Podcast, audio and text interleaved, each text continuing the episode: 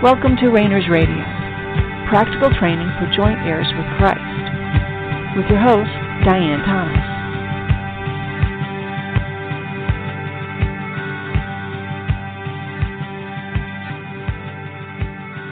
Good evening, and welcome to Rainers Radio. This is Diane Thomas, your host. Let's just take a couple moments and relax.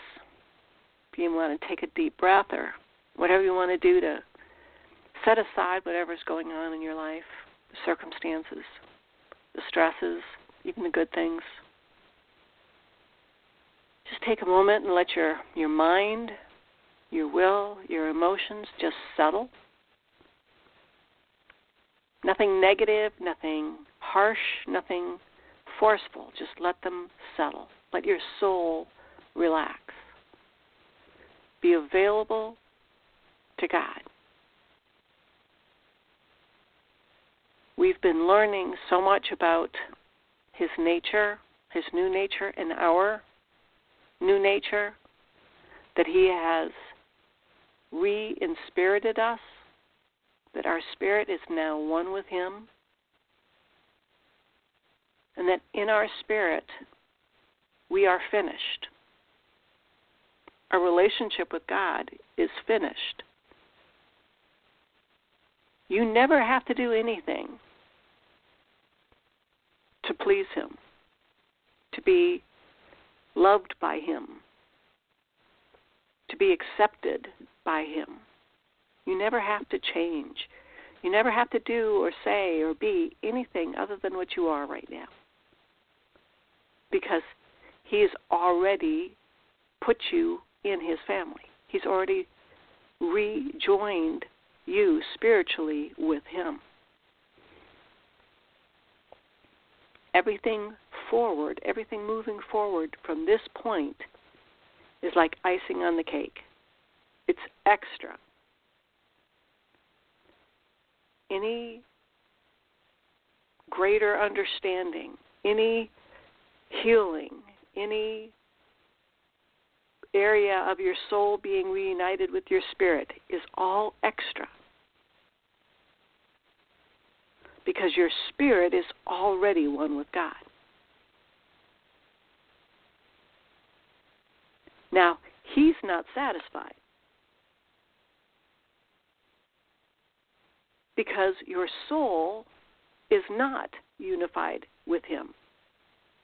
And His desire is that you be one, spirit, soul, and body. That I be one, spirit, soul, and body. But it's not because we're lacking. It's not because if we don't become one, we'll miss out on something, or we'll displease Him, or we will receive a lesser reward in heaven or whatever's next. There are no penalties for being where you are for relaxing and accepting where God has you right now. This is why we can just relax and be available to God. He's doing the rejoining of our soul and spirit. We're over here doing some things, working on some projects that we know to do, but He, God, is doing the real work. Now, sometimes he lets us know about what he's doing because he's so excited about it and he wants us to, to participate and to be grateful and appreciative. Not because he needs our agreement or consent or understanding, but because he loves us.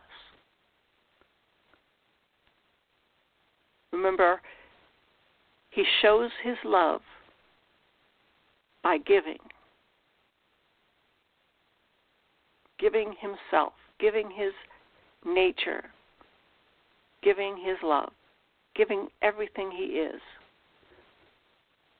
He lives to give. And his desire for us is that we live to receive. Now, we participate with His giving by receiving. And in our spirit, we have already become, with that new nature, a giver. So it is now our nature to gratefully receive and then joyfully give. Not necessarily the same thing, not at all related. Sometimes we don't even know either one of those is, is happening.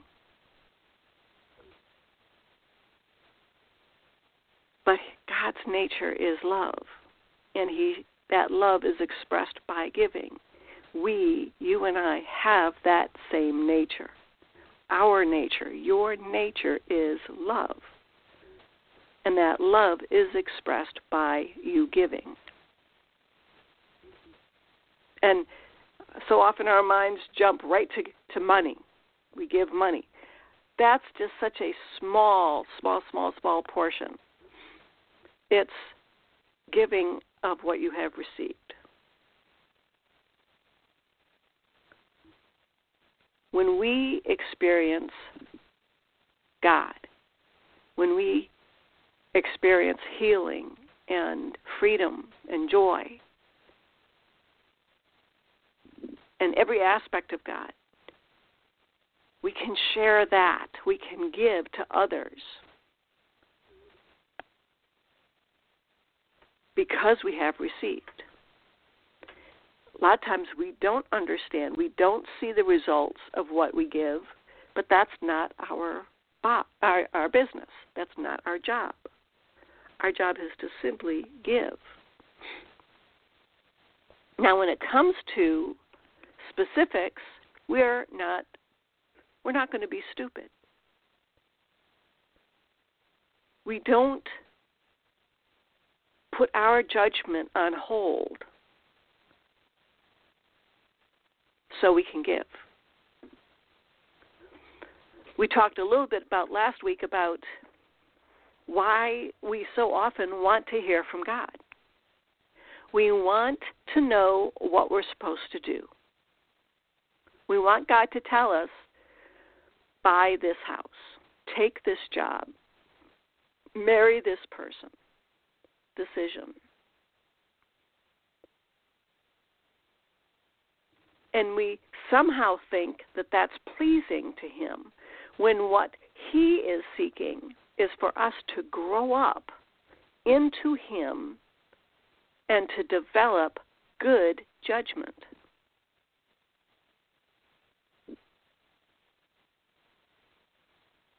As our soul, our mind, will, and emotions are healed and reunited with our spirit, our ability to see things in truth, to know the way, to recognize the life, to develop good judgment, not just what's right and wrong, but what's the loving thing to do? What's the giving thing to do? What's the helpful thing to do? And we learn and we participate and we learn to live and move and have our being in God, growing up into Him. Now, this is not about spiritual maturity, because spiritually speaking, there's only one spiritual level of maturity, and that is perfection. You don't get any more spiritually mature. You're either spiritually alive or spiritually dead. That's it. If you've been born again, you are spiritually alive. That's it. Now, our soul is a whole other matter. And we can think about when Jesus was walking around, he was in constant contact with his Father. But he had also developed good judgment. He had learned by the things he had experienced. growing up. He tried this, he tried that. And his father taught him. And that's what we want. We want our Father to teach us, not to tell us. Say you've got a decision to make. It's and this is perfectly what God wants. God wants us to seek guidance. But when we say, just tell me what to do, which way do I turn, left or right? We shortchange and miss out on the teaching and the training and the developing that God wants to do, which is, again, strengthening the soul that God gave us and reconnecting our soul and spirit. So instead of saying, okay, God, tell me, just tell me what you want me to do, we take on the responsibility, recognizing that the circumstances God has put us in were designed specifically for us to develop an aspect of our judgment, of our thinking, of our actions, of our emotions. Now, we all have strengths and weaknesses things we're good at, things we rely on, things we try to hide. And God made you that way. There, you're not. It's not something wrong with that. That's the way God made you. You have the soul that God wants you to have. And we again each have strengths and weaknesses. Very often, those strengths are weakness and weaknesses are determined by the society and culture we live in, not even necessarily by God. So we look at what we can learn in the circumstance that we're in. And again, rather than just asking God, just tell me what I'm supposed to do, He comes back and says, Here's what I want you to do do some research, double check your sources, make sure you have all your questions answered, check with your spouse. Do everything that's necessary. Do you have any doubts? Do you have any other questions? Where will you be in five years? Will this achieve your goal? Do your due diligence. Because isn't that the case? We often we just want God to tell us what to do. This job or that job. Here's the thing the more time you spend with God, the less there's a right answer.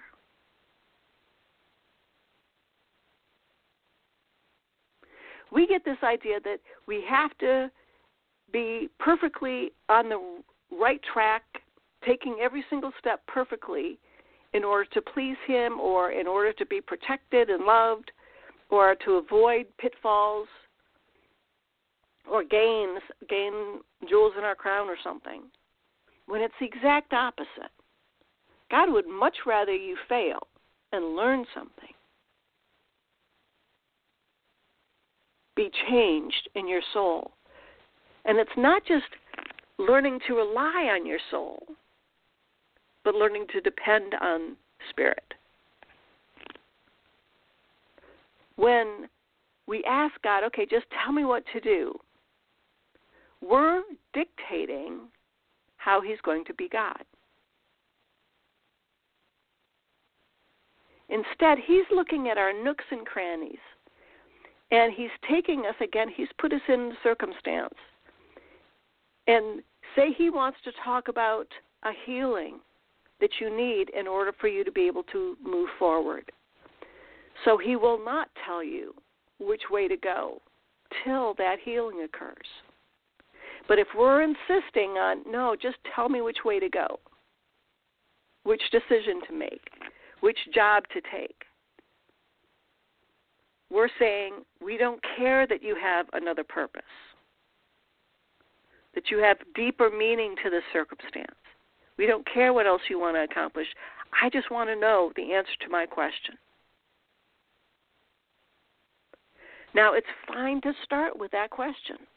Lord, which which job do I take?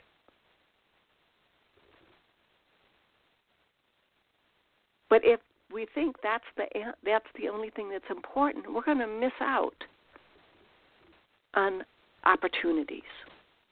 We want to redeem the time, make the most of our time here out of every single circumstance and opportunity.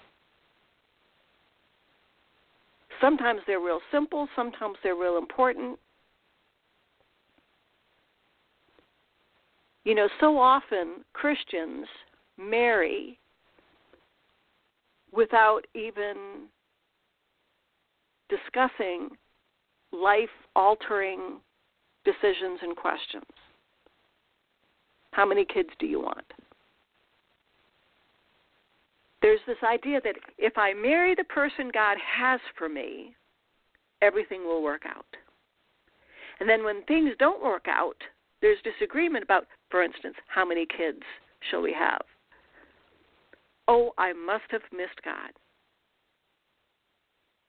I I married the wrong person. Rather than I didn't do the work.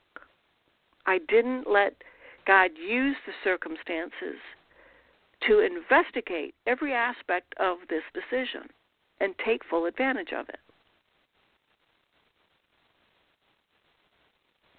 So, when we start talking about the Holy Spirit, and we're going to talk about his activities and his gifts and, and the fruit, it's not in terms of a single action. We are not separating the activities of the Holy Spirit from the activities of the, the Son of God or the activities of Father.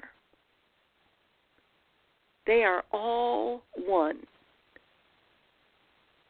They are all God towards us. He is all loving towards us. He is all encouraging and inspiring and changing. And God loves freedom. We all have a chooser. That's our will. we have this idea that we have a free will and we have free emotions and we have a free mind. And yet nothing could be further from the truth because we believe lies. We inherited generational curses and obstructions, and we have wounds. And we are surrounded by enemies. Enemies of the world system enemies of of satan and enemies of our own flesh. So we're not free in our emotions. We have wounds. We're not free in our mind. We believe lies. And we're not free in our will to make choices. We make choices most frequently out of convenience. What's the easy thing? Or what choice can we make that we think will please God? Or that will get us out of this mess or achieve a goal? We have our own set of determinants for why we make decisions. But God wants your soul to be free not free to do what it wants, but the more free your soul is, the more your soul desires to be joined to your spirit. Your soul and spirit are meant to be one, as well as your body. Your soul's home is being one with your spirit. but there are obstructions. And when we avoid dealing with the process, avoid dealing with the circumstances God has us in, we shortchange ourselves. And we have that, that, that expression in Christian circles going around the mountain over and over and over again because we don't deal with what we're supposed to deal with. We don't overcome, we don't get healed, however we want to express it. And we very often look to our relationship with the Holy Spirit to deal with that. We want to know what's going on. We want to know what we're missing. When really it's about our entire relationship with God God the Father, God the Son, God the Holy Spirit. Again, they're not different. And we, especially in those kinds of terms, we're trying to bring understanding that we can grasp something that is incomprehensible. For instance, when we even start talking about the spiritual realm or even the supernatural realm,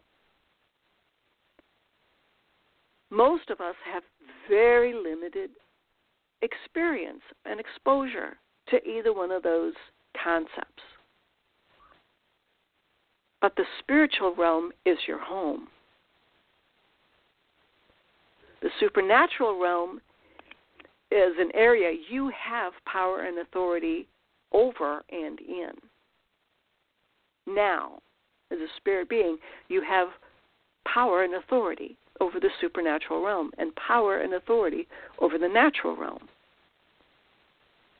Did you even think that? Most of us don't. We feel like we're at the mercy of what's going on in the supernatural realm. And we we feel like we've been warned. You're going to get deceived. You're going to get in trouble. You're going to get distracted. When really god is saying i'm going to use every tool in my toolbox every weapon in my arsenal to do whatever is necessary to bring you into unity spirit soul and body and part of the way he expresses himself to our finite mind and our finite will and finite emotions is by expressing himself as Father, Son, and Holy Spirit. They're all equally God. They're all have the same motivation, desire, and goals, and we treat them each equally as God. Now, we even talk to them as God. Disrespect the Holy Spirit is to disrespect the Son and disrespect the Father to to tell the Holy Spirit, this is what I want you to do. I want this gift, or I want this. This is what it lo- should look like. You're telling God the Father what to do. You're dictating to God. So the more we can start accepting whatever God is doing in our life, the easier it is for us to accept, again, His love for us in whatever way He chooses it. The circumstances He has you right in right now are for you, are for your benefit. They may be uncomfortable, they may be something you've been trying to get out of, but He has a goal. He has those circumstances to bring you into greater healing, greater oneness with Him the more time we spend with Him, it doesn't change His goal, it changes our ability to cooperate with whatever He's doing in our lives. Again, He's the one who makes the changes in us. He is the one restoring our soul, restoring our soul to our spirit. So the when we talk about the activities of the Holy Spirit, traditionally in Christian circles, what we're talking about are, again, like the supernatural gifts, the the um, ministry of the Spirit, how we see God moving. Most often, it's where we have habitually or historically seen God move. Whether it's in fruit of the Spirit or gifts in the Spirit or miracles or however, we see where what we think is where God is his moving in our presence, our understanding. I just want to remind you that He's always doing that.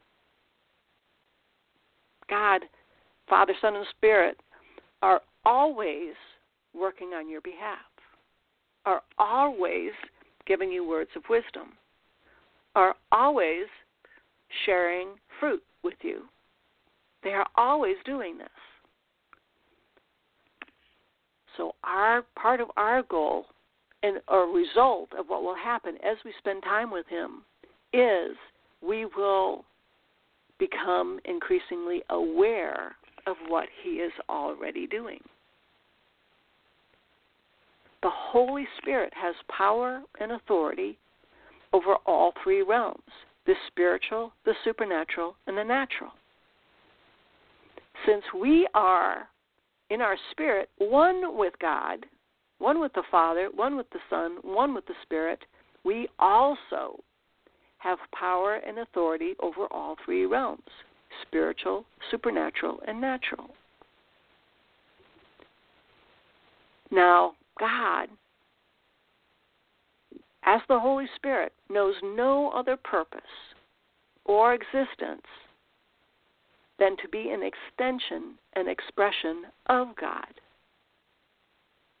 The Spirit of God is trustworthy and reliable and utterly consistent with the nature and intent of a holy God.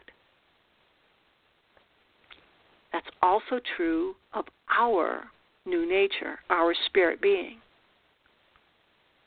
We ourselves are trustworthy, our spirit, your spirit that is connected with God is trustworthy and reliable and is consistent with the nature and intent of our holy God. Your spirit is reliable. Your spirit provides truthfulness. So, as we pursue knowing God, and we learn to distinguish the activities of the whole of the Holy Spirit from all other sources. We we learn to divide truth from lies, life from death, shadow from the source. We can have confidence that the Spirit is in fact revealing the nature of God to us in the manner and timing established by the Father and made possible by the Son. So we can have confidence that whatever it is that the Spirit is doing in our lives is consistent with God's desire for us. We can be absolutely sure that God isn't, the Father isn't saying one thing, then God the Son saying something different, and then God the Spirit saying something different again. They may sound different. They may be coming at, for instance, a healing or a truth that we need to know. They may it may sound like they're coming from different points of view, but they will always be consistent. And it is our great opportunity to listen and receive what God wants to give unconditionally. So we will pick it up here the same time next week. If you always appreciate hearing from you at Diane at therainersclub.org or through Blog Talk Radio. We'll be getting back together again same time next week. Until then, this has been Diane Thomas of Rainers Radio. Have a great night.